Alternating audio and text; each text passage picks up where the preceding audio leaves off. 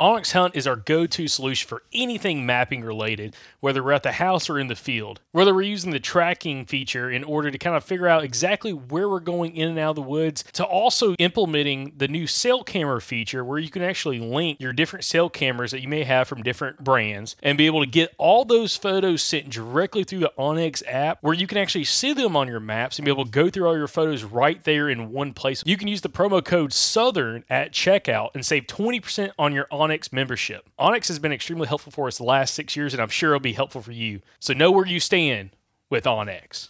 Look, y'all know the drill. Good optics are a must, whether you're running a red dot sight on your turkey gun or you're running some binos this turkey season, or if you're shopping for a new rifle scope. Vortex Optics needs to be the first place you look. They got something for everybody, whether you're wanting to get some entry level glass or if you're wanting top of the line glass and really good stuff, they got that too. They also have an unbeatable VIP warranty. If something happens to your Vortex Optic, you can send it in, they will fix it or replace it. Best warranty in the business, bar none. Head on over to midwayusa.com and use the promo code SOUTHERN to get a discount on your order of any Vortex product. Again, that's midwayusa.com. Go use that promo code SOUTHERN. It'll get you a discount and it helps out the show.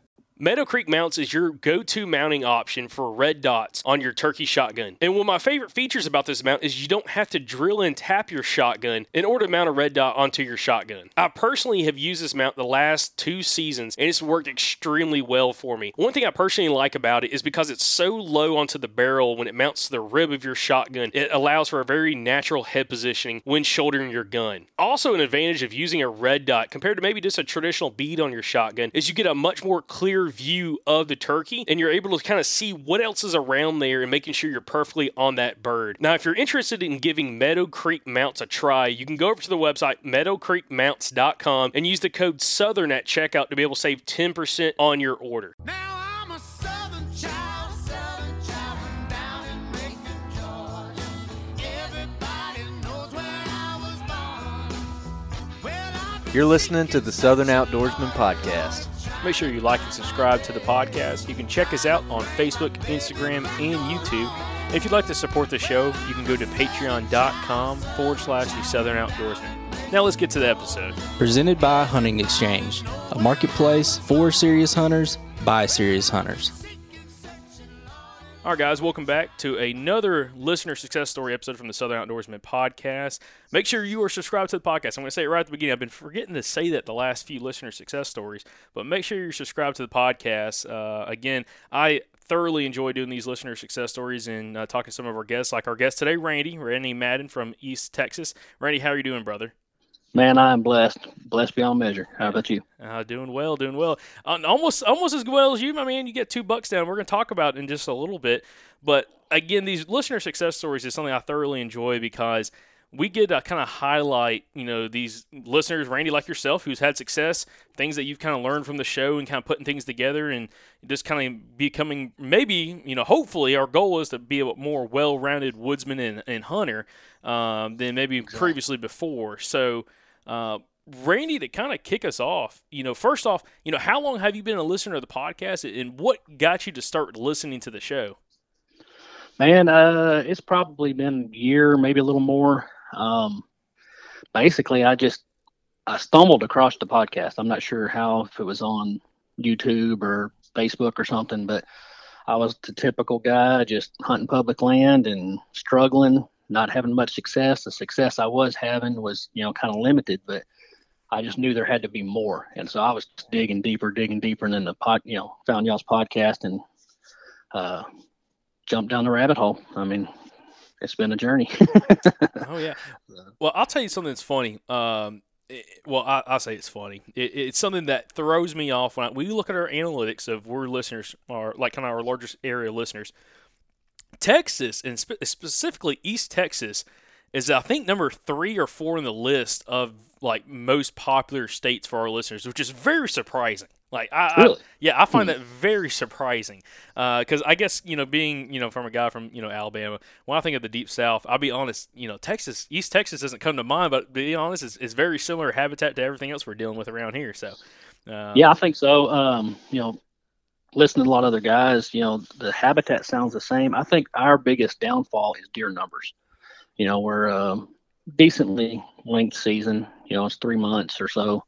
uh, five tags per hunter, and there are some antler restrictions and whatnot. But but then you have the MLD, and the MLD they run for months and months, and I think it's had a huge impact on our numbers. So we're pretty low number on uh, deer population, but uh, the public land gets hammered pretty hard too. So I wouldn't expected that. I mean, I would I would have thought most your big buck killers, you know, stories and stuff are all from the you know Alabama, Georgia, Ohio, stuff like that. So Yeah, no, uh, East Texas and just Texas in general showing out. So shout out to all you uh, Texas listeners listening to the podcast. But uh, sweet. so aw- awesome. So again, you've been uh, listening for about a year or so and kind of piecing apart. Again, had been hunting public land previously, but you know, kind of limited success. How long?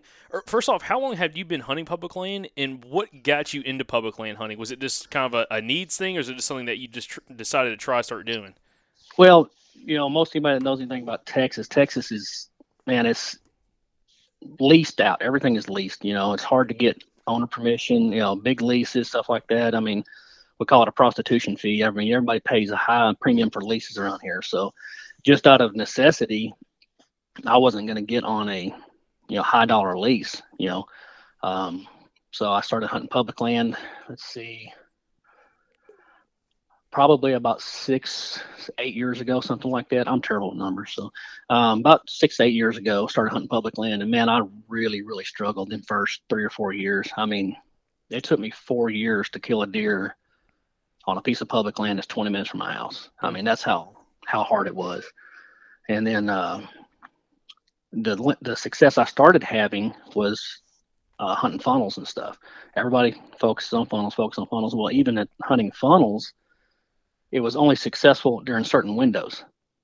Anytime outside of those windows during the rut, I just would not see deer. I mean, I would go six, eight, ten hunts without seeing a single deer.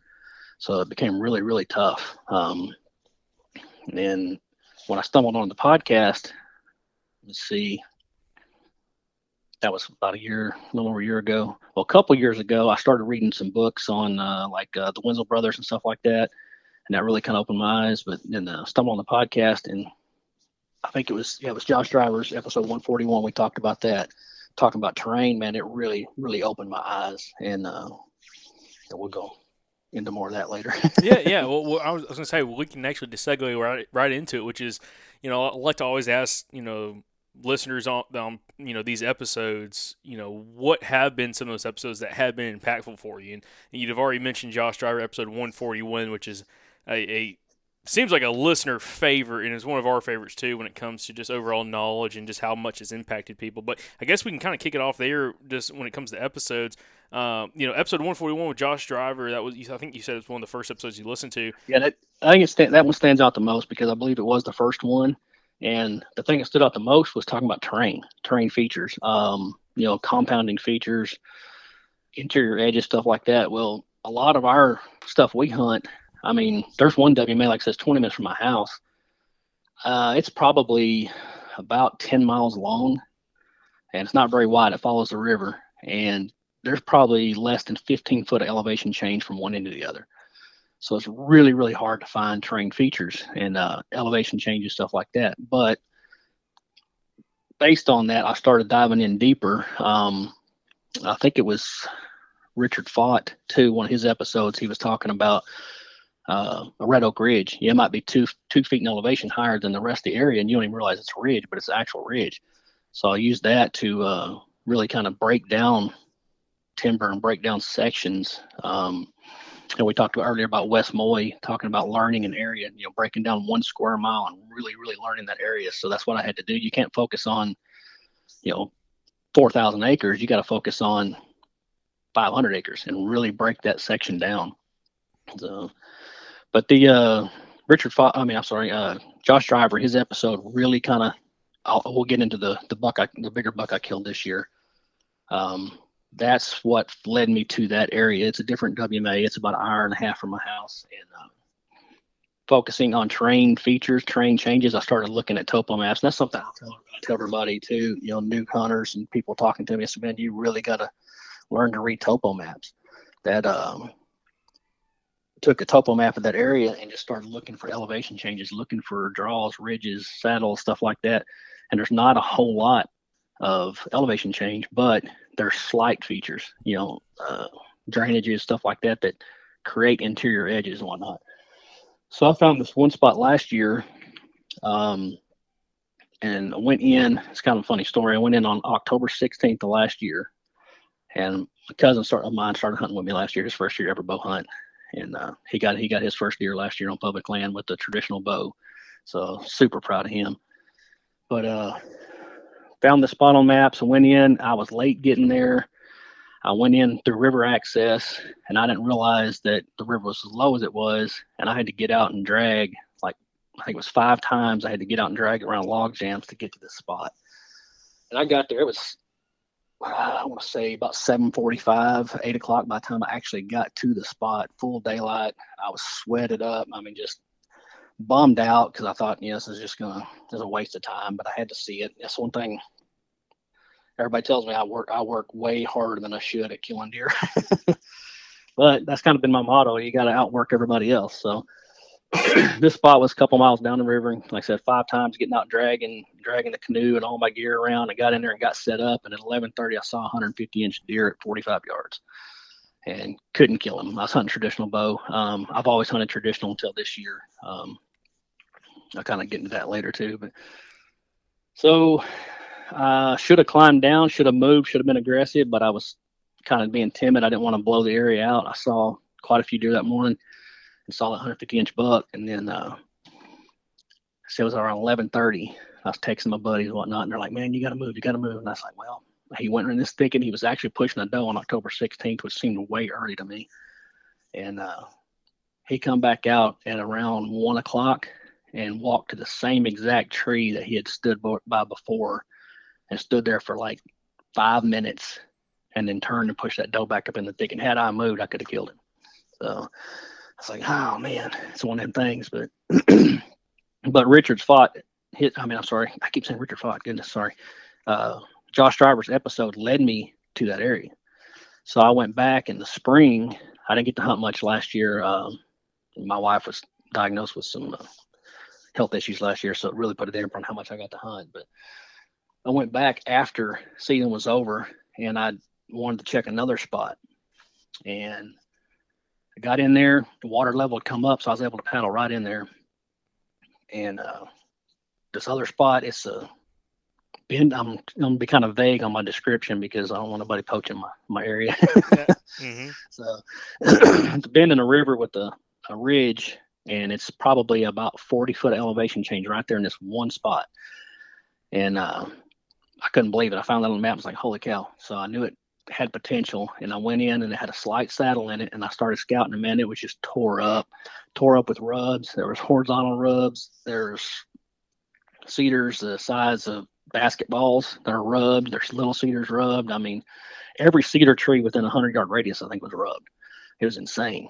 And uh, right on top of this ridge, there's a little slight saddle. I think they had been logged, you know, I don't know, 40, 50, 60 years ago, or thinned at least. And uh, there's a real slight dip where it looked like they had a logging road there. And right on top of that was this big monster scrape with licking branch. Well, the scrape was covered up with leaves. It wasn't being active, but the licking branch was still there. All the sign was there. And I was like, holy cow, holy cow. I knew I'd stumbled onto something good. And uh, of course, told a couple of my buddies about it and whatnot. But throughout the rest of the year, I just listened to every podcast I could. I was listening to, oh man, I mean, everybody, everybody. Um, so one of the other ones that really struck my interest was uh, Troy Pottinger when he was talking about you know monster scrape, the master scrape class deal he did.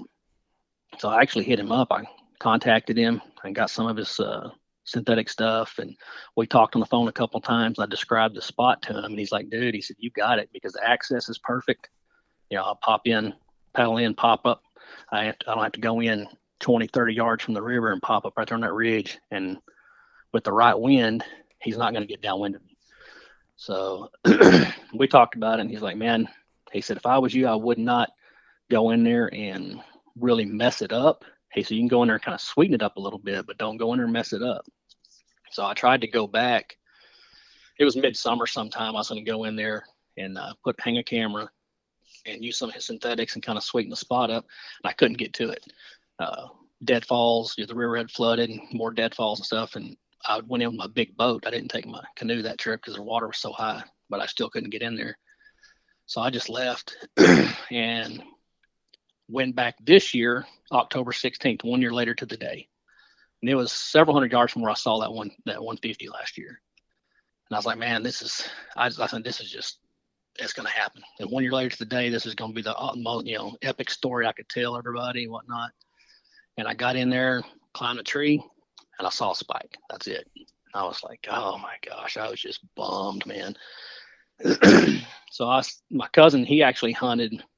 He went in with me. We hunted a lot in the last couple years, and uh, I'm trying to help him learn some about public land and whatnot. And uh, he had hunted the spot. I saw the 150, and he had saw some does and another smaller spike. And The only thing I saw was spike. And I was like, man, I was just bummed, but I knew the sign was there. I knew it had everything a deer needed, and uh, I had taken a camera in with me. So when I climbed down, I walked up there and I hung a camera on that scrape, and I went ahead and freshened the scrape up and left. And it was, I didn't go back for, well, it was November, November the 4th. I went back and told Tommy, my cousin, I said, dude, it's, it's today because um, that's another thing. Uh, Bill Vale, his episode talking about uh, uh, learning the uh, lunar calendar stuff with Mhm. the new moon and whatnot, it fell on the new moon. I said, man, conditions are right. We had a cold front come in, north winds, northeast winds, new moon uh, at the very peak of our rut or, you know, the front of our rut. And I was like, dude, this, this is it. I said, this is my one shot. And so I went in and the tree I'd actually picked, I didn't go to.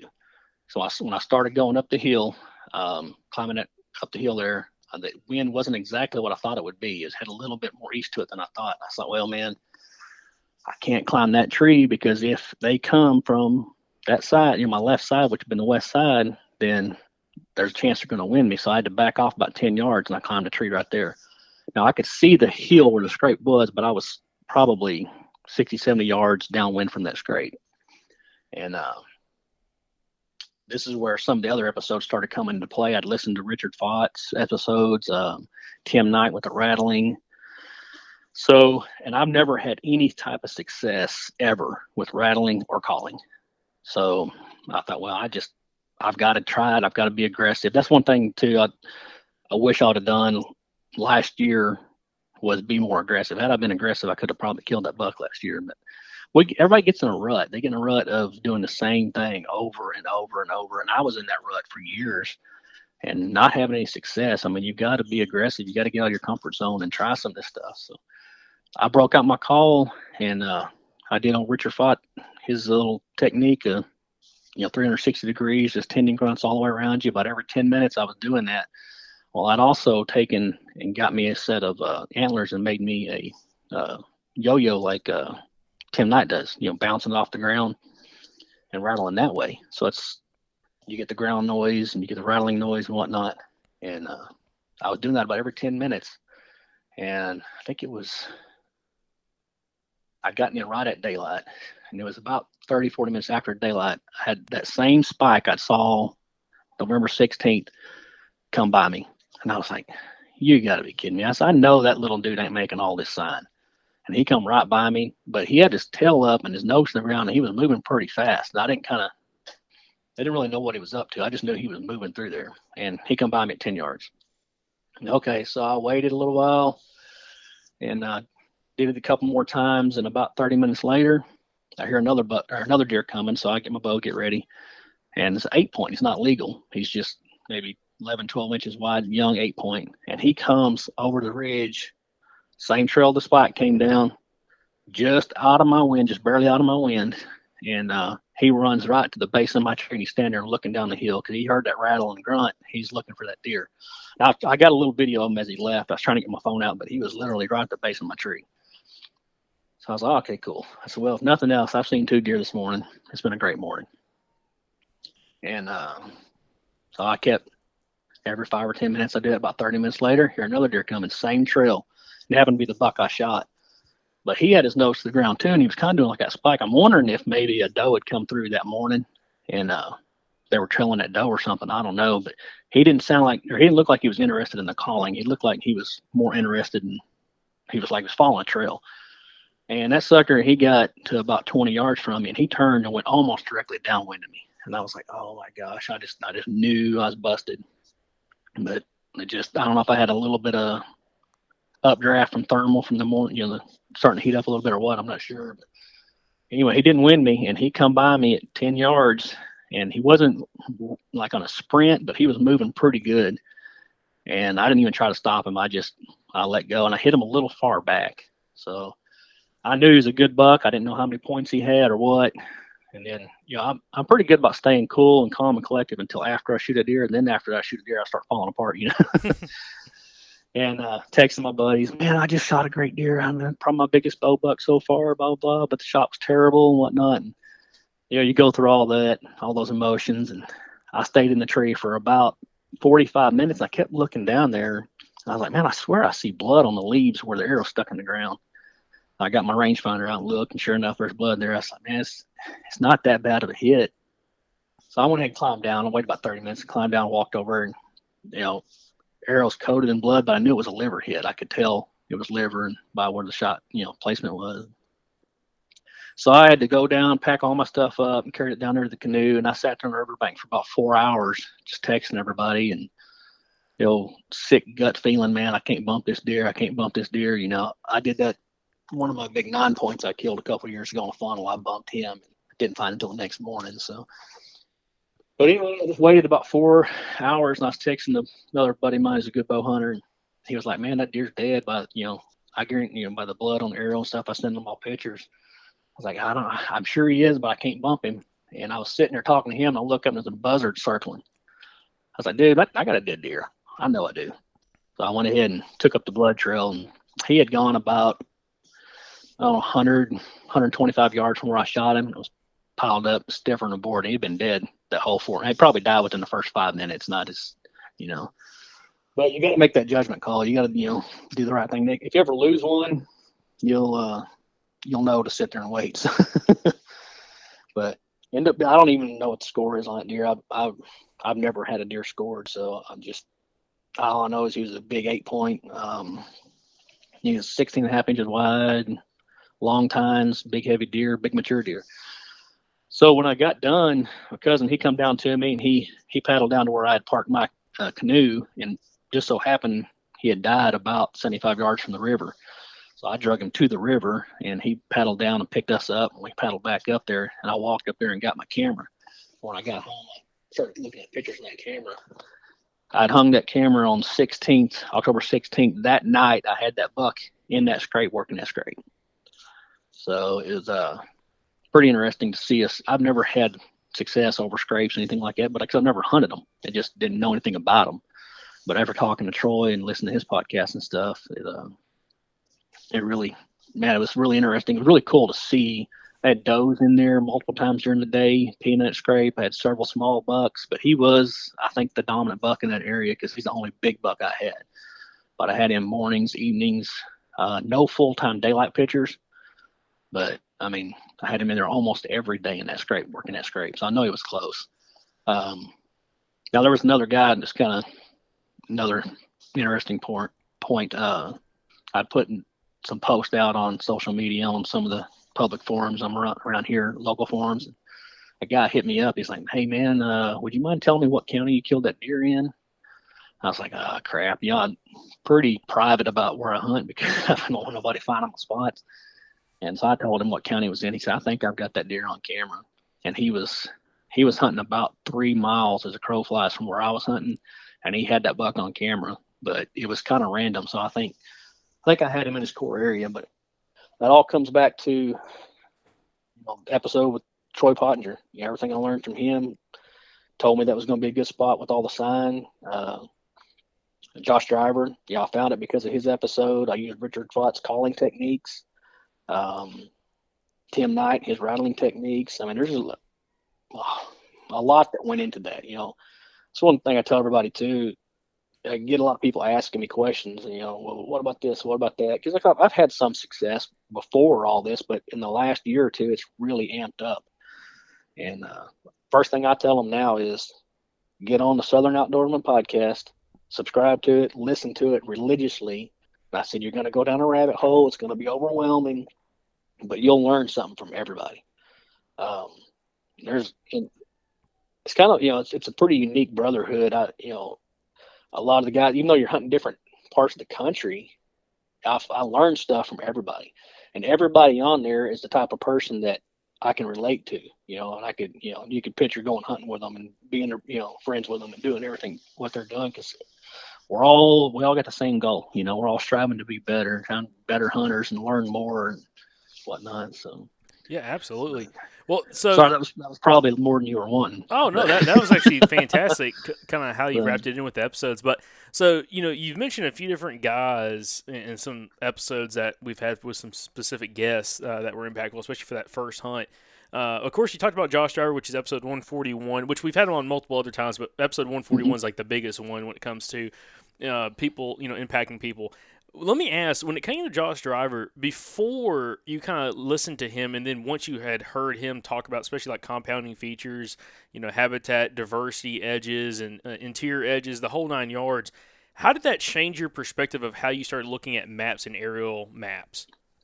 Oh man, it's night and day difference. Um, before I was never really map scouting. I was kind of just boots on the ground, just going out hunting. Um, I didn't have a Facebook account until a couple years ago. I mean, I was just not that into computer type stuff, but man, it really opened my eyes. And uh, yeah, I, I don't even think I had onX or anything like that, you know. So I started learning that, and that's what I told everybody too. I said, you know, learn terrain, and, and man, it's just it's really opened my eyes. Even in, like I mentioned, uh, one of the WMAs here, the habitat just is basically the same all the way. If you look at a map of it, it's just one big, huge block of timber. But when you start breaking that down and you get inside of that, you start finding those interior edges, you know, where the thicket butts up to some hardwoods and whatnot. I didn't know any of that stuff. You know, the success I had was basically hunting funnels, and it was during the rut. And I'll I'll, I'll kind of go on that after a while. There's one funnel I've got that's been productive year after year after year. I mean, even my cousin last year, he had opportunity to big ten point and missed it. But um, so what is one thing I have noticed by learning some of that, learning the it's not just the topo changes, but it's the interior edges, you know, and stuff. Waterways is one thing that I've really kind of noticed it more in the last year because of all, you know, everything I've learned from these guys. Uh, I use water access a lot. Um, and one thing I've really noticed with the water access, or not just access, but the waterways itself, wherever you have water, you have an open canopy. So that open canopy allows more light in around the edges. So it's usually super thick around the edges of any open water. And then it'll then once you get past that thick edge, then it'll break more more open hardwoods. I'm finding more sign around water edges and waterways than anywhere else. You know, you'll find sign out in the you know big hardwoods where all the acorns are dropping and whatnot, but that's all stuff that's done at night pretty much. Um, but using that water access, I can pop in, go in 50 yards and be hunting and be in a good spot. And I'm not far, know, I think just about every hunt I've done in the last, well, this last, this year pretty much that I took my kayak in or canoe in, I'm sorry, I could see my canoe from where I was hunting because any further than that, it just became wide open woods. So I'll, I might go in a mile, I might go in two miles or whatever area I'm going to. When I pop up, I'm just I'm there where I'm hunting. I'm not hunting far from from my kayak or my canoe. So um, that kind of opened my eyes to that too. I, I never knew to look for that stuff. You know, I was looking like everybody else. I was looking these oh man, this is beautiful hardwoods, man. There's acorns everywhere. There's tracks everywhere. I'd climb a tree and sit there and not see a deer. So when I started learning to find those thick edges, thick areas, and get into those thicker areas, that's when I started seeing deer. Now, if I go and I don't see a deer, I'm I did something wrong. I'm like, man, I I didn't access it right. Maybe I blew the deer out, or maybe it's just I didn't scout it good enough to find the right spot. You know, I might have been 100 yards off or whatever. You know, but finding those thick edges, the interior edges. Um, there's one spot I know of that I've hunted that we've had some success at as far as seeing deer. I haven't killed a deer there yet, but we've had pretty good success seeing deer there. And the pine thicket butts up to some hardwood edges, and I never knew that before. I would go, I would, "All right, now you know what, I'm gonna go sit out there in the pine trees and hunt. Well, now knowing what I know, I'll walk right down that edge and get the wind in my favor, pop up, and I'll see deer almost every time. You know, I'm not always in the game, but I'm seeing deer. You know, so it, it really changes the way you look at things. Um, yeah, I said something earlier about not getting stuck in a rut. Man, that's and I've done it. Sit there and look at maps. Oh, I need to try this. And you know, need, you hear people say this stuff. You hear people say this stuff, and then you go out and do the same thing you've been doing, and you wonder why you're not having no success because you're not changing what you're doing. So that I had to learn it the hard way. You know, like everybody else, I just you got to learn the lessons the hard way, I guess, to really stick home. You know. so, but I mean, it really changes the way you look at things. Um, I never knew nothing about interior edges. I never knew nothing about terrain features. You know, you hear about saddles, and so you know, I've heard y'all talk recently on some of the episodes about subtle subtle saddles. You know, it might not be just this real defined saddle, but just a low area between two other spots. You know, and that's that's paying off. I just recently got access to some private land behind my house here, and uh, I did the old map scout, looked at it, put a pin drop, walked in there, and there's a big old monster rub right there where some pine trees butt up to some hardwoods and this real slight saddle. Hmm. I'm like, man, if I'd have known this stuff 20 years ago, I mean, I'd be a legend, you know.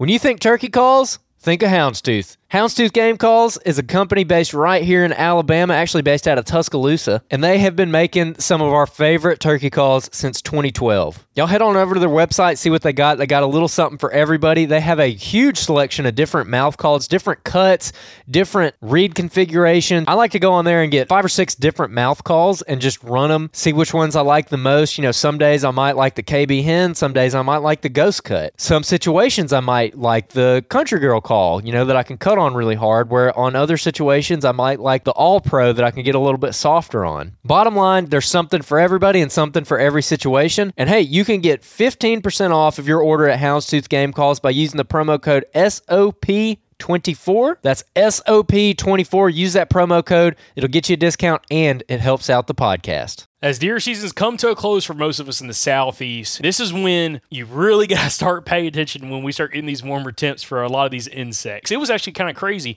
We were out hunting a couple weeks ago with the dogs, and we got into a bunch of ticks in a day that it was just two days before everything was froze up and iced up. But make sure you're protecting yourself and your family with Sawyers. Everything from the best insect repellents, especially their DEET products, but also the Picaridin products for protecting yourself from ticks, mosquitoes, all kinds of flying insects as well, but also their water filtration devices, first aid kits, and more. Sawyers has you covered. You can pick up Sawyers products from a lot of your sporting goods stores, whether you have a local sporting goods store or one of the big box stores like a Bass Pro Shop or even like a Walmart. You can pick up your Sawyer products from there. Again, we've truly enjoyed using Sawyer products, and again, as we head into the springtime, it's going to be more and more important, especially with the insect repellents, to make sure that you're well protected going into this springtime. So give Sawyers a chance going into this turkey season. Man, Mark's Outdoors is your one stop shop for everything outdoor and shooting related. They're a family owned business that's been around for over 40 years now, been serving the Birmingham area, but now they have opened their doors to everyone across the United States through their online store. Again, me and Andrew have been using Mark's Outdoors for years now. They have unbelievable supplies of literally anything that we need, we can pick up from Mark's Outdoors. They're even carrying different saddle companies, sticks, platforms, the whole nine yards at Mark's Outdoors. And again, if you don't live in Alabama and you don't want to make the drive to Birmingham, you can go over to their website, marksoutdoors.com, and actually shop on their online store to get awesome deals on different products that you may be needing right now and be able to get to you in a very timely manner as well. So give Mark's Outdoors a try. We promise you you'll enjoy them. They have unbelievable customer service and some of the best guys in the industry. Well, see, that's the thing. That's the kind of the eye-opening thing. That's why I like talking to you know other listeners and stuff of the show is, especially you know the ones that's gone out there and they they've learned stuff like what you have, like you know putting stuff together from different guests and then mm-hmm. gone out and implemented. And then to me, it's it's one thing when you hear it, like hear it on an episode. It's another thing when you're like, okay, I'm going to go out there and do it, and you do it, and then you see the success that you have. To me, that's that's the real eye-opening aspect of it. It's like there's so much more to it. Like you know, anyone can listen to a podcast, and there's only so much you can get from a podcast. I mean, you can listen to Yes. podcasts all day long, but if you don't go out and try to implement some of these things that these people are talking about that they're having success with, and finding what might work for you in your area, nothing's Exactly. gonna, nothing's That's what I'm going to saying, you know, change. Don't get stuck in that rut. You know, we hear it. We hear people say it. I've heard y'all say it. I've heard all your guests say it. And then you go out and climb a tree and do the same thing you did last week. No wonder why I ain't seen no deer. You know, um, y'all had somebody on. I like I said, I'm terrible with names and terrible with numbers, so you, you can help me out. Uh, recently, within the last week or two, talking about being aggressive. You know, going in there and bumping deer and whatnot. I've had to learn to do that. I've had to learn to be more aggressive and, you know, always be afraid to get into that thick stuff. I'm just gonna set up right on the edge of it. You know, dive off in there. You know, what's what's the one thing that all the guys we look up to over the years and all the episodes you've had, what's the one thing they've had in common about where they're setting up? Oh, I mean, ninety-nine percent, or no, I'll say 90, 95 percent of it is in the thick cover, and a lot of them, There you it's, go. it's, it's a lot of failed mistakes. It's in the thickest stuff they can find. hmm So, and I've been guilty of it. I mean, I've, up until the last year or two, I've been guilty of it. And then, you know, and you get stuck in a rut because you have success. Say you kill a deer, well, that worked. Well, then you next thing you know, you're doing that same thing for the next two years trying to kill another deer. You know, so you've got to change it up. You've got to get out of your comfort zone. If it ain't working, you got to find something else. You know, do something else that'll work. So. Yeah, and, and another thing, just kind of like uh, you mentioned the, uh, the the guy you were talking about earlier, uh, or like just a couple minutes ago, uh, like being real aggressive. That's uh, Justin Wright, who we just had on a couple weeks ago, or Yes. maybe it's last week. And uh, you know, he, he's a you know ninety percent weekend warrior, other than taking a couple vacation days a year to do go, a yeah. three four day hunt. And that's like his whole aspect, which kind of opened my eyes too. Is you know being more aggressive and trying to actually like you know I mean, almost to the point like truly bumping deer to confirm that that buck is actually there because you Yep. can hunt an area and there's sign, but uh, unless you confirm it, hey, that buck is truly living there, you know, it could be you know a mile from his core and you, you're, you're seeing like nighttime sign. Um, Mhm.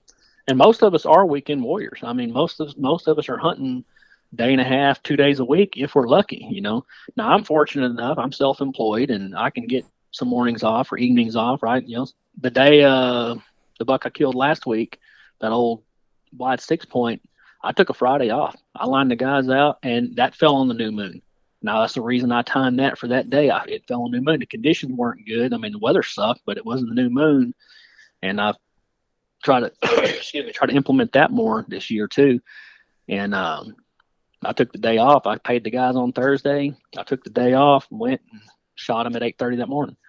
You know, and that was uh, I credit that one to Bill Vale. Um, we talked about that some in our messages. Uh, you know, he was some of the tactics he does is kind of goes against the grain of what everybody's always been taught. You know, everybody I've always been guilty of it sitting there with the wind in my face, looking at a thicket and wondering why I'm not seeing deer. Well, the deer are going out the other side because the wind's in their face, you know, type thing. And I, you know, after his episode that I listened, I don't know when he was on, but I just listened to it. Uh, I don't know, it's been a few months back, five or six months back. I can't remember. I went ahead and ordered his book and uh, read through his book, and man, it's deep. All the lunar stuff in there with the pathogen and whatever pathogen, whatever that stuff called. It's super deep. I'll have to go back and read it several times. But one of the tactics he uses is having the wind blowing straight at the deer. You know, he'll use his access. He'll walk in with the wind in his back, blowing straight at the deer, get in there and climb and have some type of barrier, turn around, face the deer. So the deer, you know, if they're coming, like today I killed that buck, we had a south wind. I paddled in about two miles to a spot, um, had to cross a beaver dam to get into there. And I scouted this spot on the map and I, uh, see about a month or so ago, I actually walked to the edge of it and looked up in there, but I never didn't go in and it looked super super thick from where I was at from the edge of the water. So I was talking to my cousin, and uh, I said, "Man, I, I've got to try it. I've got to do something different. I'm not seeing deer in this this particular WMA. I'm only seeing a couple deer this year." I said, "Something's changed. We don't have near the acorns we've had in previous year with that freeze. You know, with the snow apocalypse we had." And uh, so I went I said, "I'm gonna try it." So I went in and paddled in.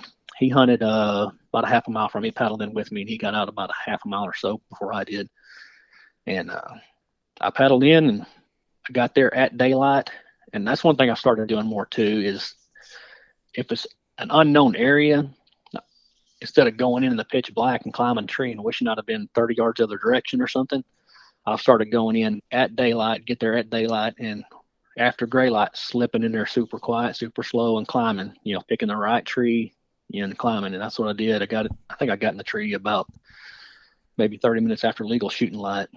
And when I walked in, because it was super thick along the edges, and I kind of coming around some of that stuff, and I walked in, it looked pretty open. I was like, man, I don't know, it's pretty open. I've been hunting this thick stuff, so you know. So well, I'm here. I've got to do something. Well, I found the. I went in about 70 yards, and there was another kind of thick line of brush, so I went ahead and just climbed right there. And I just pretty much chalked it up as this just going to be a observation set this morning, and then I'm to get down about nine o'clock. Was planned to hunt until about one. I had to be back for some stuff. Well, as a matter of fact, I had to be back to go get a check from one of my customers. So um, I said, well, I can hunt to about one. That'll put me home about three or three thirty. So he said, okay. Well, I think it was. I climbed a tree and I was sitting there. I was like, man, I'm just going. I was texting him. I said, this sucks. I said, it's too it's too open in here. I'm not gonna see crap. I don't think. I said, I'm gonna hunt to about ten. I'm gonna get down. I'm gonna do some scouting. And uh, he said, okay. And like it was about 30 minutes later, I was sitting there and I actually got on my phone and I was just messing around and I just caught something out of the corner of my eye and I was like, holy cow, there's a deer. And I didn't know what it was. I just seen a deer move. So I put my phone up and I was sitting there and then I could tell it was a buck. I couldn't tell what it was and what he had done. Because I had a south wind and I, and I come in on the north side of the river, walked in 70 yards, turned around, face south. That deer had come through the thicket into the wind until he bumped the river, and then he's got to go east or west. Well, I had a little bit of a southwest wind, so he he turns and goes to the west a little bit, and it's going to put him right in front of me. Well, at about I don't know 50 yards, he's coming. I'm like, and it's a perfect. There's I can see a trail right in front of me, a slight trail, more of a hog trail, I think, than anything. I'm thinking he's just going to walk that trail 10, 15 yards in front of me, and it's just, you know, it's perfect. Well, now that I look back and think about it, I think he was more avoiding those open woods and kind of sticking to the thicker stuff. And he kind of popped into some thick stuff, and I lost him for a second. So I pulled the grunt tube out and gave him a couple soft grunts, and the sucker come straight out of that thicket, looked straight at my tree. And I was like, oh man, I'm dead. I, I thought he busted, you know. He's looking straight at me. I know he can't smell me or anything where he's at. Well, then he starts circling downwind of me. And I'm like, holy cow, this, oh gosh, you know, I just, I knew it was over. I could tell he was an old buck. I know he didn't have a real big rack, but I could tell he was an old, mature deer. And I mean, that's like, that's what everybody wants to kill, an old, mature deer, you know. And uh, he kind of gets to that hog trail and comes toward me a little bit. So now I'm like, okay, this is perfect. He's gonna take this trail right in front of me. Well, nope. He keeps going a little bit to my left, and I, I see it playing out. I'm, I'm watching him. I was like, he's gonna, he's fixing to bust me. He's fixing to bust me. He's fixing to bust me. And about 30 yards, that sucker, he stopped mid stride, and he didn't. He just actually took a step backwards, did a 360 degree, and started walking straight away from me. I say 360, 180 degrees, started walking straight away from me. I'm like, holy cow. So when he spun around, I went ahead and drew my bow. And I knew he'd smelled me. I gave him the old Mac. And he didn't do nothing. So I was like, Mac! Just super loud. I don't know if anybody, even anybody within a couple hundred yards would probably heard me. I did it so loud. Well, it, it worked. That sucker, he spun and looked straight at me. And I knew he was about 40 yards. And I settled the pin on his shoulder and squeezed off. And I actually thought I missed him because he never really jumped. He didn't jump, kick, nothing. He just kind of lurched forward and then just trotted off. He didn't bust and run or nothing. He just kind of trotted off and went right back in that thicket the way he come from. I'm like, oh crap. So I text my cousin, well, I just shot at a big white buck. I said he's old. He's not big, but you know, old white deer. I think I missed him low. He's like, okay. I said, well, I'm gonna give it about 30 minutes. I'm gonna climb down, get my stuff together, and get my arrow, and I'm gonna go scout. And uh, it's okay. And I text a couple other people and whatnot. Yeah, I thought it was pretty much over. So I pull out my little coffee thermos and drink me a cup of coffee and sat there for a while. And I climbed down. I walked over there and get my arrow, there's just blood everywhere. I was like, holy cow. I text my cousin back. I said, "Man, I hit him. I hit him good." But the way he acted, I didn't. He didn't act like he was hit. And uh, so I started trailing him, and it was just blood like crazy, just out both sides for about 75 yards, and then it just stopped and nothing. And it took me about an hour. I circled and circled. I and I actually quit. You know, I hung a, my vest on the tree right there, and I just started grid searching some thick areas. And I knew he was dead, but I just couldn't find his blood trail. And I texted my cousin. I said, "Man, you're gonna have to come help me." Said, "Okay." And uh, it took him about 45 minutes to get to where I was at. And by the time he he got down to where I was at, and I found the blood trail. It I don't know why it stopped. I guess it just clogged up with some fat or something. But about 25 yards from where it stopped, there's some really really thick brush. And I thought, man, that's the only place I hadn't looked. And I walked into that, and sure enough, I found blood, and it was just opened back up again. and uh, we started tracking from there. Well, the further it went, the less it got. And uh, cousin, by that time, he had got to me, and I told him, I said, I'm just going to stay on blood. Um, I was just at that point, I was just literally finding pin drops, and uh, I said, you just make a big circle about 50, 60 yards out in front of me, and come back to me. That's if you don't find anything, make another big circle. He wasn't gone two minutes. He calls me. Said, man, I found him. And the deer had gone probably 200 yards from where I'd shot him. I don't know how that deer ran that far. I'd taken out the back of the heart, uh, lower part of the lungs, and exited the front of the gut on the left side. Because when he had, when he spun, I thought he was still more quartering away, but he actually spun a little quarter to me.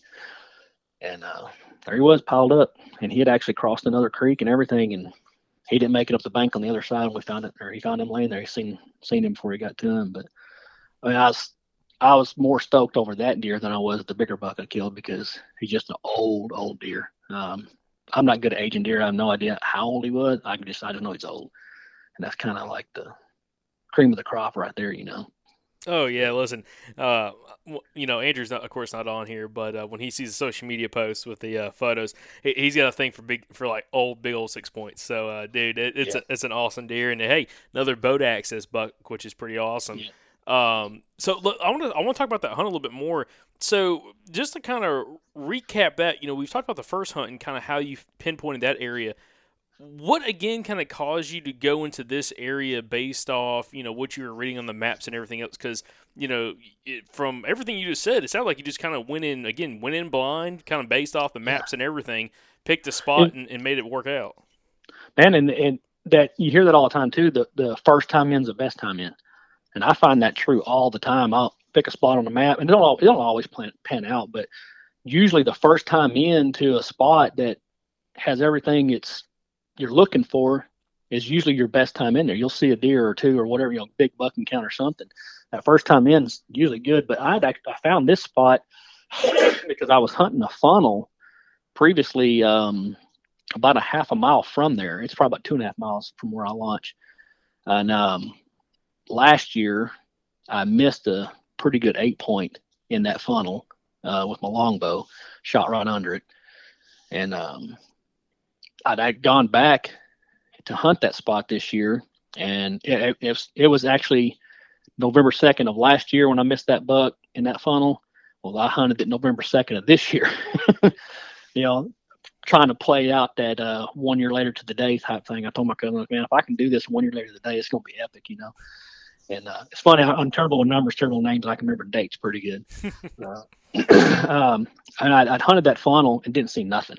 I mean, just absolutely nothing. And I was kind of bummed about it. On the way back out, I'd been texting my cousins this whole time. And I said, I got a spot I want to check. I said, it's a low area. I said, I, the only place I'm the only place I was finding acorns this year was the really low areas. All the big white oaks and red oaks, very few of those are dropping anywhere. Um, I've never been good at you know hunting feed trees and stuff like that because there's just it's usually so many feed trees. You know, you got five, ten, fifteen thousand acres and nothing but hardwood bottoms. I mean, it's just feed tree after feed tree after feed tree. So, but this year, like I said, very few acorns. So, and we could tell something had changed as far as we're not seeing the deer numbers we normally see. We're not seeing them travel like we know. I said they're going somewhere.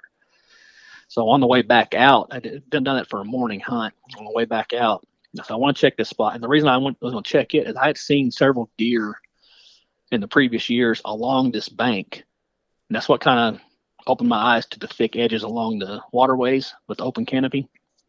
I'd seen several deer in my headlamp going in or going out over previous years in this area.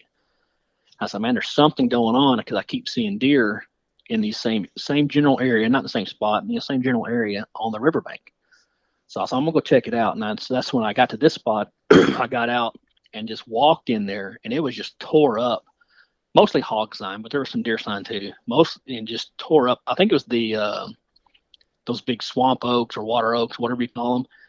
Those are about the only trees this year that I found decent amount of acorns under. So I told him, I said, man, I said, that's the only spot I'm finding sign. I said, so the deer got to be close to that. So that's when I decided to try that hunt. And I've always hunted, you know, with the wind in my face. You know, if I had a south wind, I'd pop on the south side of the river, put the wind in my face, and sometimes see deer, usually not. North wind, I'd pop up north side. Well, this time was, you know, using Bill Vale's wind rule. I popped up on the north side of the river and walked in, turned around, faced the river, and had a south wind in my face. And you know, it makes perfect sense now that somebody actually points it out to you. It makes perfect sense. You know, deer are going to go with their instincts, and the instincts are to go into the wind. So, and I, I'm not sure if it was Bill that said it or who said it.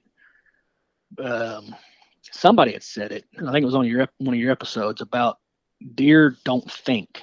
You know, they don't have cognitive thought. They don't think, "Oh, I'm gonna go over here and see Bill this day, or I'm gonna go over here and see Jane this day." Everything they do is on instinct, Mm-hmm. and uh, you know that's you uh, Josh Driver said that's the chink in their armor. The- everything a deer does is on instinct. If you know what a deer's instinct is to do, then there's no reason you shouldn't be able to kill a deer. So once Bill Vale explains that, you know, and I- several other of your previous guys have talked about, you know, killing wind and stuff like that. Well, start piecing all that together and find out this whole time, you know, the last 30 years I've been hunting wrong, and that's why I'm having limited success, you know. So deer don't do anything by accident. It's all on instinct. You know, you hear people say, well, he outsmarted me today. Well, he didn't outsmart you. He's just doing what deer do, you know. Um, you just got to outsmart him. And I think I think it was Bill that said, you know, the deer they, they outrun us, they outsee us, they outsmell us, they outhear us. What do we got against them? It's intelligence. Our intelligence gives us the edge. Knowing that deer act slowly on instinct gives us that advantage.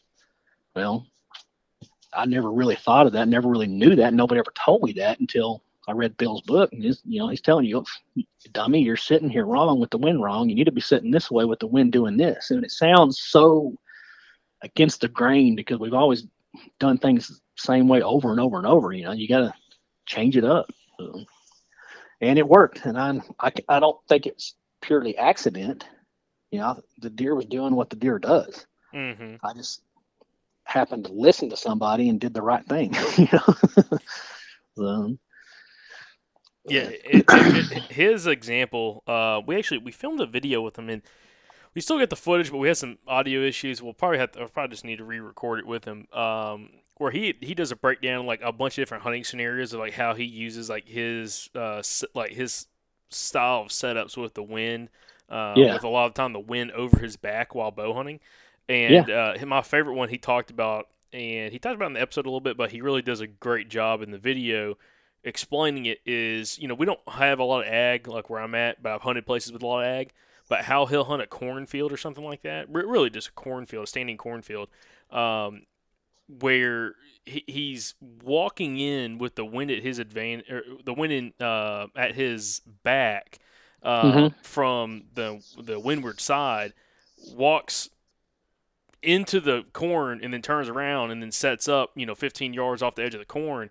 And yeah, he's blowing out whatever's directly, you know, downwind of him. But what he talks about, especially in a large cornfield, if there is, is there if there are deer in like your scent cone downwind of you, they're not just going to totally leave the cornfield if it's a larger cornfield. They're just going to go, you know, to the left or right of you, and you know, you know, 50, 60, 100 yards, and they're going to rebed down. They're going not going to smell you more. They're going to chill out. And then at you know dark or you know getting close to legal light, they're going to get up and feed, and they're going to feed with the wind to their advantage. Walk directly to that edge that you're watching, and then they're going to walk parallel to it uh, down the edge, and then that's when you get your shot opportunities. And I'm like, man, that makes a Yep. lot of sense. makes perfect sense. It's just nobody's ever explained that, you know, or whatnot. But um, oh, something else I was going to say too a minute ago, and I forgot that spot where I killed that old six point last week. When I climbed the tree and I was sitting there texting my cousin, I turned around and looked, and there was uh, remnants of an old deer stand in there. I mean, it's been there so long, the trees grown up over the the two by fours and stuff that are still there. And I think it I can't remember who said that too. It might have been on one of y'all's episodes talking about them old timers. If you ever find an old stand like that out in the middle of the woods, hunt it. It's probably a good spot because they didn't have onX and Google Maps and all the stuff we have now. They hunted by years of experience, and that led them to that area. So I thought that was pretty cool to find that old remnants of the old stand right there. So I'll be back. I'll go back to that spot. I'll hunt the same way again next year. But, well, it's one of those. Yeah, that's that's a good point. Uh, yeah, and we we've discussed that, and we had guests discuss on the podcast too. Is you know you got to think if someone is making a homemade stand, you have to put so much effort into making that stand. You weren't just randomly making Yeah. those throughout the woods, like because it wasn't worth the time and investment doing it. You're not dragging that sucker in two and a half, two, two and a half miles in the woods to No, nothing. and especially if it was something hand built, you know, it's one of those things that they they hunted off the ground, and then they're like, oh well, you know, this is a great spot. Why don't we put something where we can get elevated?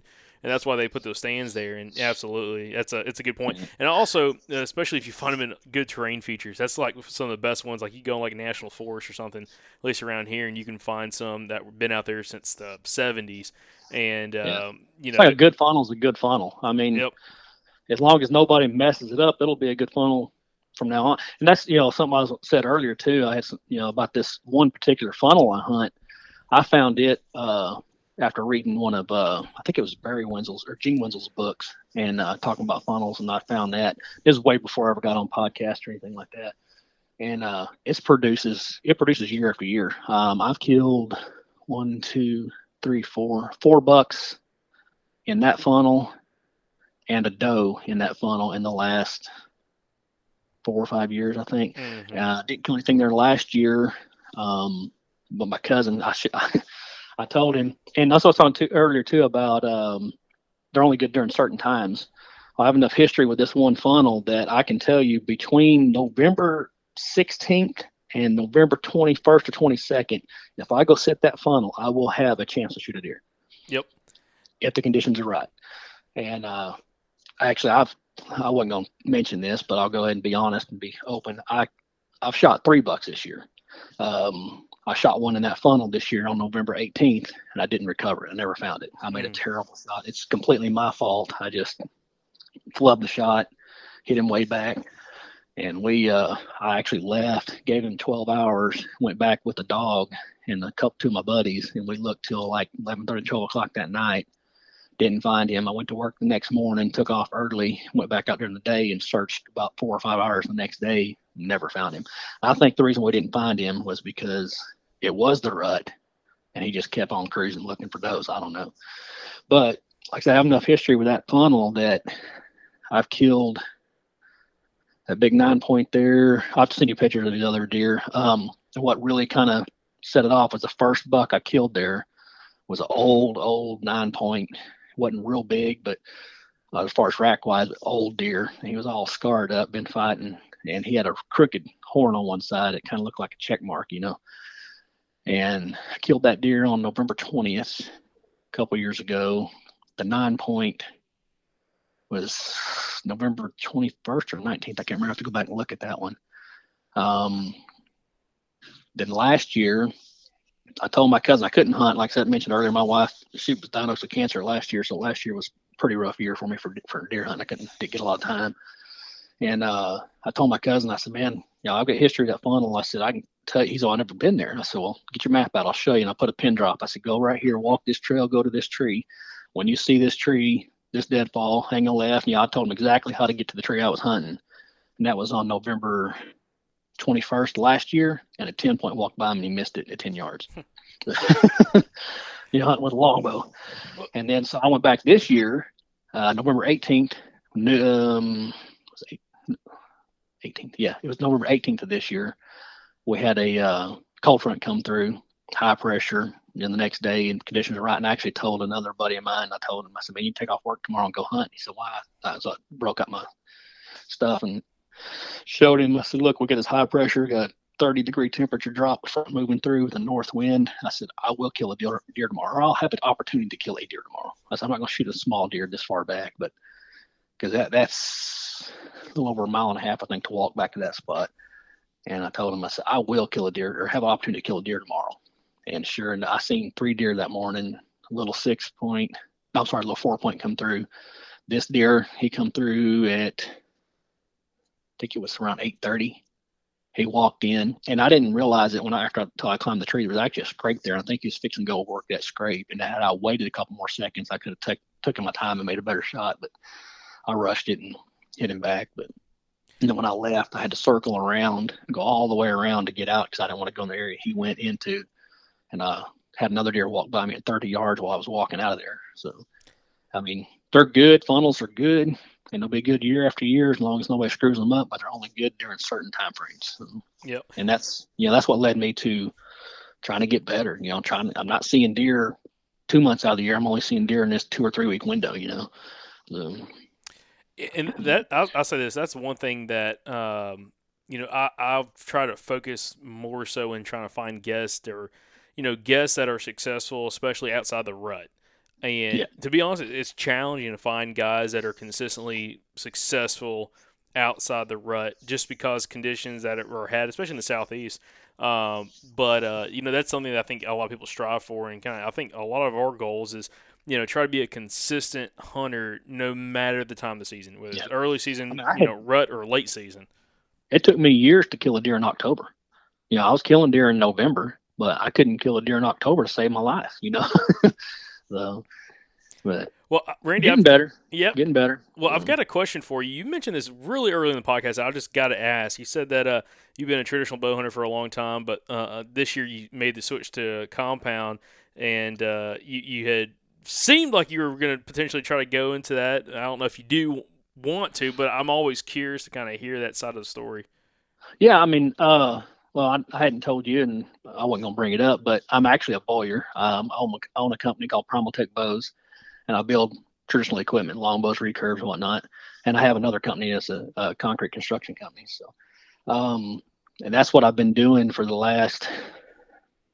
I've been strictly traditional for probably the last eight years, and then, um, like I said, last year my wife was diagnosed with cancer. So, anybody knows anything about traditional equipment, uh, hunting with traditional equipment, you know, you got to be really focused. Um, your form's got to be good. Your, you know, everything's got to be good. And my focus just went out the window with everything we've been going through with this last year. Um, like she was diagnosed October 21st of last year, and thought she had beat it. You know, had several, went through all the chemo, radiation, all that stuff, and thought she'd had surgeries, and thought she'd beat it when it came back uh, beginning of the summer. So um, I'm not gonna make the podcast all about that, but uh, so my focus has just gone out the window. I mean, I'm one minute I'm drilling with my longbow, and the next minute I can't hit the target. I mean, so to be fair to the animals and you know the game I'm hunting, I want to be as proficient as I can. Um, if I could hunt with a rifle out there, I'd go hunt with a rifle out there, but it's bow only. All, the WMAs that I hunt are bow only. So to be fair to the game and fair to myself, you know, I picked up the compound this year because I'm not saying you can't, you shouldn't practice or you can't get off your game with that. I'm just saying I'm, I'm way more efficient with that at this point in my life than I am with my longbow. So, um, a lot of people may look at that and think I'm a sellout or whatever, but you know, I'm going to be as proficient of a hunter as I can. So Yeah, absolutely. No, uh, that's what kind of got me on that this year. Um, just like I said, I just I'm not shooting good with longbow, so I'm I'm leaving it at home. So Yeah, no, I completely understand that. Um, well, Randy, one of the, the one of the last things I want to ask, kind of before we wrap this up, is, you know, from this experience, especially from this season, you know, what are some of those things that you're going to try to continue forward and, and build upon based off your experiences and everything that you've kind of put together so far this year? man, really just learning the areas. Um, I love. I, I've gotten to where I've loved scouting. You know, before I would, I wouldn't ever hardly scout, especially during in, in season. I wouldn't ever scout because I felt like I was wasting time. I wanted to be in a tree. Well, you know, somebody said that I within the last week or two on one of your podcasts. You know, the waste of time is sitting in a tree in an area that there's no deer. So just really learning the areas, um, not being afraid to be aggressive, you know, make a move. Um, you know, if I see deer 50, 60 yards from me going through a dip or something, I'm going to get down and climb, go over and climb a tree close to that dip, you know. Um, but just really learning the areas, breaking stuff down. Um, like, was it Wes Moy or who did we say said Yeah, Wes Moy. One of Yep. Wes Moy said that you'll learn that area. You know, this spot over here, close to my house, I know it pretty much like the back of my hand, but it's just one section of it. I don't know the whole of WMA. I know this one section of it like the back of my hand, and I'm getting outside of that and learning more areas. But it's just really breaking it down. I mean, and not being afraid to make a move. You know, get in there and get in the thick stuff. I mean, we've only got so many days to hunt. I'm not going to waste my time sitting in a tree in an area where there's no deer.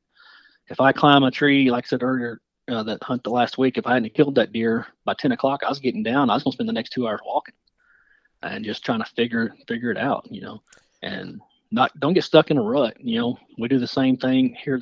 People say, you know, do this, do this, this, and then we go do the same thing we've been doing. Don't get stuck in that rut. Don't be afraid to get out of your comfort zone and just move. You know, move around, find the sign, learn your trees, learn the, you know, vegetation, learn what they're eating, learn the habitat. You know, just really break it down. Well, Randy, also And map scouting. I love map Mhm. scouting. Yeah, I love to pull up topo maps. Um, I had a buddy of mine. Uh, he's probably four or five hours from here. He was hunting a spot, and he's like, "Man, I'm just not seeing any deer." And I said, "Man, give me, show me where you're going in at." And I picked, you know, got a pin drop from him, and I zoomed out and I started picking out spots. Hey, man, check this, check this, and he went in there first sit killed a deer. Not because anything I did, but it's all stuff that somebody's taught me. You know, it's stuff that you know from ninety percent of it's from your guest on your podcast, stuff I've learned from them, you know, and just passing it on. You know, I tell everybody all the time, if you're not listening to Southern Outdoor on the podcast, you're wasting your time. So that's a little that's a little free plug for you. Yeah, So- absolutely appreciate that. Well, uh, Randy, um, you know, I, I can relate with you. T- You talked about the scouting aspect earlier. Uh, I, I've got a new found desire and just uh, excitement for scouting, which I'll Oh, be yeah. which I'll be honest, you know, I kind of lacked the last couple of years, and really a lot of it has done because of my work. Previously, what I was doing. Saying so busy that it, it felt like it was one of those things like you know we talked about. In a I think it was one of the last episodes um, within the last week or two um, that there had been in the last two three seasons with me and my sales job that I mean there may be one maybe two days a month I would be able to hunt and it's kind of funny you know helping running a, a hunting podcast I'll only be able to hunt that little uh, amount of time Yeah. but uh, it made it where like scouting was not fun because if it was scouting like I was doing a lot of stuff off maps and still having success going based off maps but it was a little bit more kind of not necessarily hanging and hoping but it was a lot of going off like, like Josh Josh Driver talks about, finding the diversity, going in there, mm-hmm. and everything on the map looks good. Going in there, throwing a sit at it, and you know, you making trying to make it happen with a deer. But the the last, you know, I guess it's been now two and a half, almost three weeks now, going full time with the podcast. Actually, had time to go out and scout and thoroughly have enjoyed it because I don't feel like the pressure of like. You know, I I only have one day a week, or one day every two weeks, or one day every three weeks to go hunt um, to now, you know, I can spend a day or two or three days a week, whatever, and, Yeah. and try to go That- scout. that's where everybody gets in the, the rhythm of they feel like they're wasting their time because they're not sitting in a tree. Mhm. You know, we talked about you know the waste of time is sitting in a tree when there's no deer in the area. Yep. And Yeah. that's like what Justin Wright talked about a couple weeks ago or last week. Uh, again, just you you got to confirm the deer there. And I did that today actually. Uh, hunted an area which uh, Andrew was there. Uh, not I guess it was a day or two ago, and uh, you know had, had a pretty good hunt. I decided to hunt it with a little bit different wind, and you know I just had a, a weird feeling. I was like, man, there's something off about it. Uh, whether just you know a little excess pressure, or whatever. And I decided to uh, get down, change setups, and, and decided like, hey, we're just gonna turn this into a big scouting mission, and did a a two and a half Yeah. mile loop, and come to find out that it's all compared to another area I scouted in this you know same general say within a five mile stretch. Just the the deer sign was so bleak compared to like some of the other stuff I'd found. Uh, uh, you know, there's deer there, but it's just like you know the, the lack of bucks sign. Yeah, I was finding some tracks, but no real big tracks. Uh, not a ton of even sign from does. Like it seemed like just a couple real small doe groups in there. And we're right now getting into the rut uh, where we're at. Um, so it, it kind of changed my perspective. But again, if it you know was me four weeks ago and this happened, I would have never done that because I would have sat the whole time on stand and then left Yeah. and been like, oh, I didn't see any deer, whatever. You don't you don't learn much on- in a sitting in a stand. hmm You know, you just you might see deer traveling through an area or whatever, but you're not learning a whole lot sitting in a stand. But boots on the ground is where you're learning. I mean, you're learning. Well, why did the deer go this way, or why did the deer go that way? You know, um, and another thing I'll tell you, I'll tell everybody, if you got a hunting partner that you trust to, you know, not mess up your areas, that'll put in the time and effort to do things the right way, man, that's gold. You know, my cousin Tommy, his first year ever to bow hunt was last year. I'd built him a longbow for his birthday the previous year, and he practiced all year long. And uh, I helped him out. Well, actually, now I put the guy on the X. He'll he'll tell everybody, man, if you killed that deer, because I pinpointed the spot to him I've never been into. and told him go up this drainage, and you know around here a lot of our drainages, uh, you'll have trailheads right at the right at the tip of that drainage. And I said, go up there and sit at the at the head of that drainage. And I said, there'll be a good trail there, I guarantee you. And he climbed a tree and killed a nine point last year. But he's gung ho. He's just as gung ho as I am. He's younger than I am, so that helps a lot. But uh, he's just as gung ho as I am as far as putting in the effort. You know, we're going in places. You know, the spot where I killed that bigger buck. Like I said, I had to get out and drag five times to get to that spot last year. This year, everything has changed. I only had to get out and drag three times. But still, who's going in two and a half miles and getting out and dragging three times around log jams to get to a spot? I tell him all the time, dude, there's somewhere on this WMA that nobody goes Mhm. and that's where I'm going. So, but yeah, having a good hunting partner helps because he'll he was hunting tonight, and he texted me a minute ago. I haven't read the text. He was hunting tonight, and he's telling me information about where he was hunting and what he saw and what the terrain was like and all that. And we use that back and forth. You I'll tell him where I'm at, what I'm doing, what it looks like, what's working, what's not, and share that information. And it, it saves you a lot of a lot of groundwork. Yeah, absolutely. That's something that uh, me and Andrew and Michael's been doing the last uh, three, four, five years, and it helps out a ton. We've talked about that in the podcast a little bit too about the idea and the concept of, of man days. And a man Yep. day is if you have two guys hunting, so you and your buddy are hunting one day, that's two man days. And the more man Yep. days you can have charted and, and kind of checked off, the more opportunities you're figuring out what's happening. And that's the biggest thing for us too is when we're all hunting separate. Uh, you know, on say you know a Saturday or Sunday or something like that.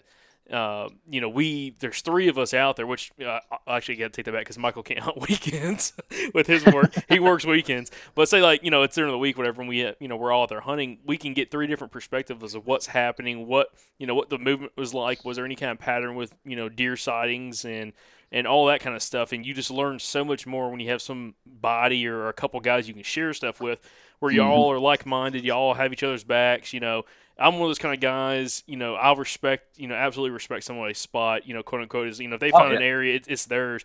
Um, and you know, I'm here to help out however I can. But I'm one of those guys. you know, too, I, hmm I'm sorry, I didn't mean to interrupt you. I'm sorry. well, I was gonna say, you know, I'm also one of those kind of guys. If I find something like the area I found, I scout. I say I found. I scouted uh, this past Saturday. Uh, I told Andrew, hey, like, dude, you need to go check this out, and go, because yeah. because all the sign I found, I, I couldn't hunt. I was like, dude, you just need to go out there, you know, take the gun, go out there, and uh, he went out there and had a run in with an absolute giant, uh, and Yeah. just just didn't shoot it. Which we'll talk about on, on probably one, on Monday's episode. And that's and that's what I was going to say a second ago. You know, if it's somebody you can trust, Yep. yeah, I'll tell Tommy. I'll share pin drops with him, and he's the only person I do it with.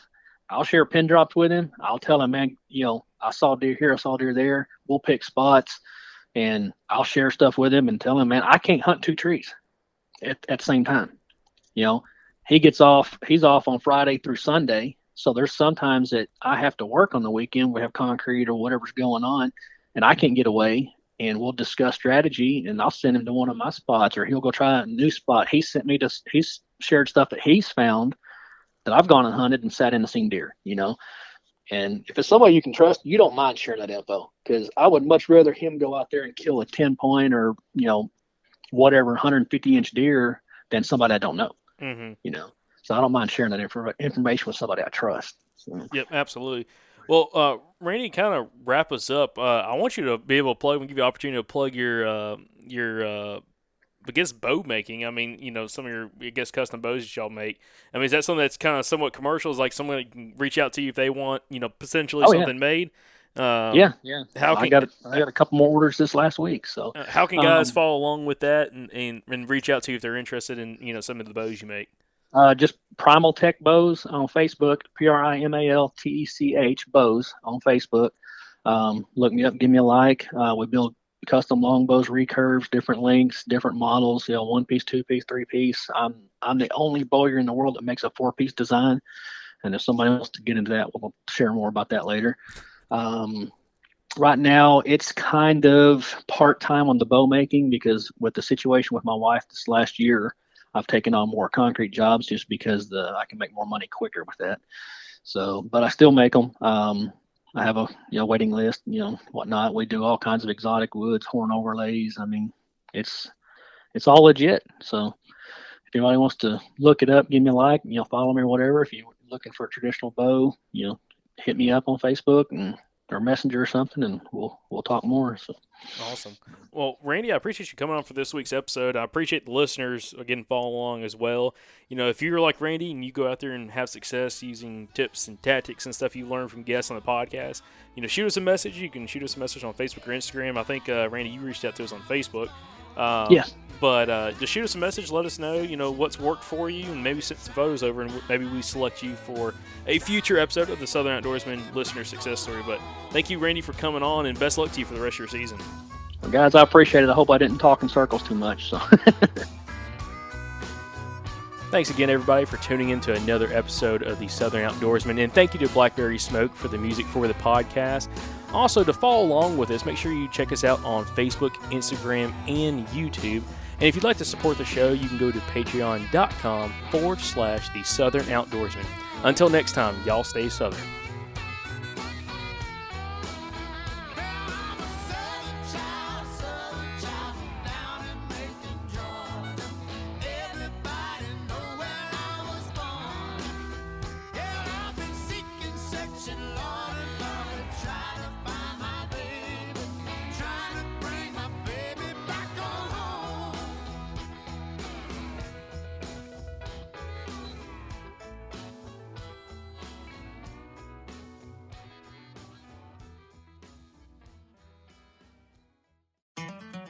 Hey, everybody. This is Kyle Veet, host of the Ozark Podcast, a show where we sit down with outdoorsmen of the Ozark Mountains region to talk all things hunting and fishing.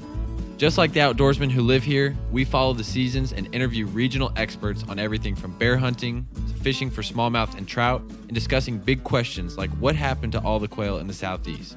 If you're enjoying this show, then I know you'll enjoy the Ozark Podcast. You can listen to the show on all podcasting platforms and make sure to subscribe so you don't miss an episode.